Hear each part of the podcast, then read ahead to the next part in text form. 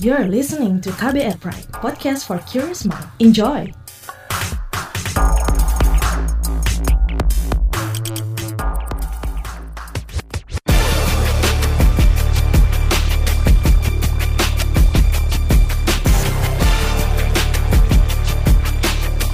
Cek fakta, cek fakta, cek fakta. Halo, ketemu lagi bareng gue Don Brady di podcast Cek Fakta edisi 4 Juli 2022. Kita bakal bahas top 3 hoax of the week yang beredar dari tanggal 25 Juni hingga 1 Juli 2022. Hasil periksa fakta dengan tingkat engagement paling tinggi pada akun Instagram at turnbackhoaxid.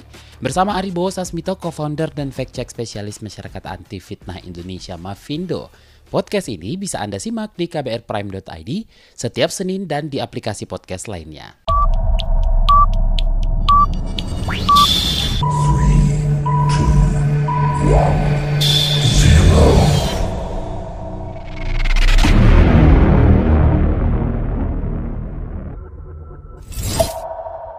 Number 3. Di posisi ketiga, video soal Tiongkok meluncurkan matahari buatan. Sebuah akun Twitter mengunggah video yang diklaim sebagai peluncuran matahari buatan oleh Tiongkok. Cuitan yang ditulis pada 16 Juni tersebut telah disukai 25 orang. Video seperti apa nih Mas Ari dan bagaimana hasil penelusurannya? Peringkat ketiga, jadi ini hasil penelusurannya masuk ke kategori konteks yang salah. Seperti biasa, pelintiran 5W1 atau asdi kamba. Apa, siapa, di mana, kapan, mengapa, bagaimana gitu Mas Don. Jadi sebetulnya aslinya ini video peluncuran roket, lalu dikasih narasi dihubung-hubungkan dengan matahari buatan gitu. Padahal matahari buatan itu sebetulnya tidak bentuknya tidak seperti yang di video kelihatan seperti bola api menyerupai matahari mau naik begitu ya. Itu bola api hasil pembakaran mesin roket sebetulnya. Nah, kalau yang disebut matahari buatan itu sebutannya East Experimental Advanced Superconducting Tokamak, semoga betul pengucapannya. Jadi ini uh, sebetulnya reaktor.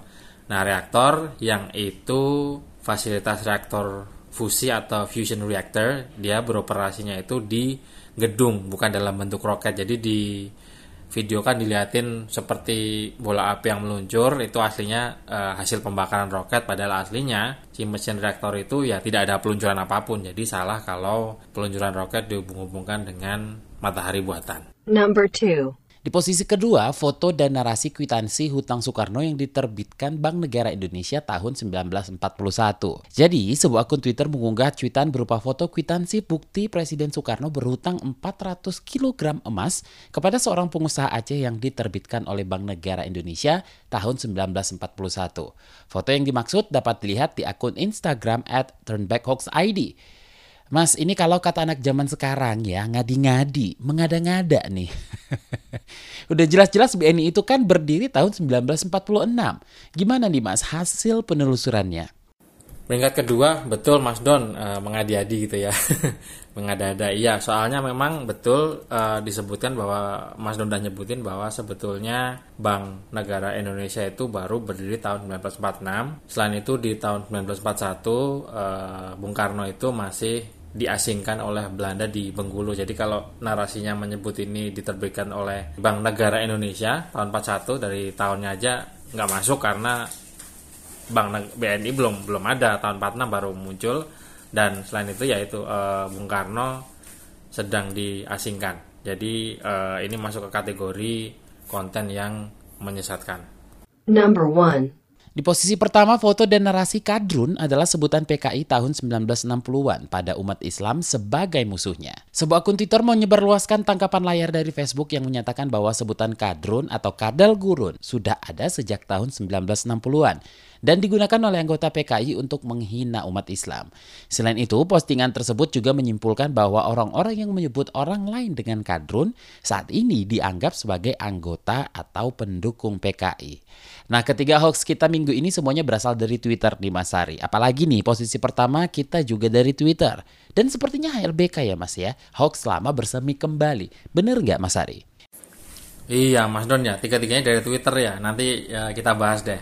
Nah betul bahwa kalau disebut ini adalah HLBK hoax lama bersemi kembali karena sebelumnya ini sudah pernah dibahas uh, yang nggak penting sebelumnya karena uh, tip, sebelumnya kapan persisnya karena toh yang namanya HLBK itu saya pernah ada rekor tiga hari baru tiga hari muncul sudah muncul lagi. Jadi tipikalnya standarnya itu kan bisa bulanan bisa juga tahunan tapi rekor paling cepat itu pernah jarak tiga hari muncul lagi HLBK-nya dengan sedikit dirubah narasinya gitu.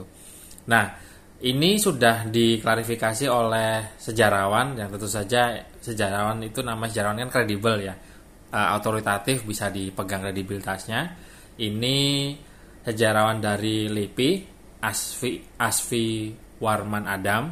Beliau menginformasikan, mengklarifikasi bahwa istilah kadrun itu baru muncul dan populer di Pilkada 2012 sampai Pilpres 2019 bukan sejak seperti klaimnya di tahun 1960-an. Jadi salah kalau dibilang yang menyebut kadrun itu PKI karena ya tidak muncul di 1960-an tapi munculnya baru beberapa tahun belakangan. Setelah Pilkada 2012 dan di Pilpres 2019 juga muncul. Dan ini memang jadi bagian dari kehidupan sehari-hari di media sosial gitu Mas Don ya di mana media sosial itu sekarang sudah jadi ya sebutlah medan laga gitu ya battleground di mana sehari-hari itu digunakan untuk konten-konten negatif. Salah satunya ya untuk saling tempur antara para pendukung politik gitu dan memang ini sesuatu yang cukup mengkhawatirkan karena menimbulkan polarisasi tapi ya ya begitulah kondisi media sosial di Indonesia saat ini dan tidak cuma di Indonesia sih secara global sebetulnya. Itu dia tadi top 3 hoax of the week periode 25 Juni hingga 1 Juli 2022. Mas Ari, ada yang mau disoroti dari ketiga hoax minggu ini? Ya Mas Don yang mau saya soroti adalah tadi sempat disebut bahwa ini sumbernya dari Twitter tapi jangan salah bahwa sebetulnya hoax, misinformasi, informasi salah itu pola standarnya adalah menyebar di satu media sosial dan akan disebarkan juga di platform lain di media sosial lain. Jadi kalau sekarang ini tiga-tiganya berasal dari Twitter, bukan hal yang aneh kalau menyebar juga di Facebook, menyebar juga di TikTok, menyebar juga di media sosial tertutup seperti WhatsApp. Bahkan kalau menyebarnya di media sosial tertutup itu sesuatu yang lebih susah dilihat jumlah sebarannya karena kan kalau media sosial yang terbuka itu kelihatan berapa orang yang komen, berapa yang retweet, berapa yang membagikan kalau di Facebook, berapa yang e, berinteraksi gitu, engagementnya kelihatan. Nah di media sosial yang tertutup atau dark social seperti WhatsApp misalnya yang dia itu terenkripsi, bahkan penyedia layanan platformnya pun si WhatsApp-nya atau Meta ya pemilik met, e, pemilik WhatsApp, Facebook dan Instagram itu mereka pun tidak tahu isi dari pesan yang dibagikan, pesan yang lalu lintas di platformnya. Karena sekali lagi terenkripsi artinya kalau diistilahkan seperti kunci gitu Mas Don ya yang bisa membuka isi pesannya ya para pemegang kuncinya si pengirim dan penerima. Kalaupun pesannya mau dihadang sebutlah itu melalui seperti selang gitu ya yang lewat di dalam selang pun itu bisa ditangkap tapi datanya pada saat dibongkar nggak bisa karena terkunci. Jadi memang dark social ini menjadi salah satu hal yang uh, bikin puyeng ya karena tidak ada cara lain selain nanti semoga insya Allah rencananya bisa jalan ya. Karena di menghadapi 2024 nanti kami pengen berusaha berkolaborasi juga dengan cek fakta dan rekan-rekan lain yang berkaitan untuk membuat semacam siskamling digital gitu. Jadi untuk yang beredar di dark social seperti WhatsApp bisa lebih tertangani tidak sekedar kelihatan bahwa itu diteruskan berkali-kali gitu ya kalau pakai menggunakan settingan perangkatnya menggunakan bahasa Indonesia atau kalau menggunakan bahasa Inggris ya kelihatan forwarded many times gitu ya.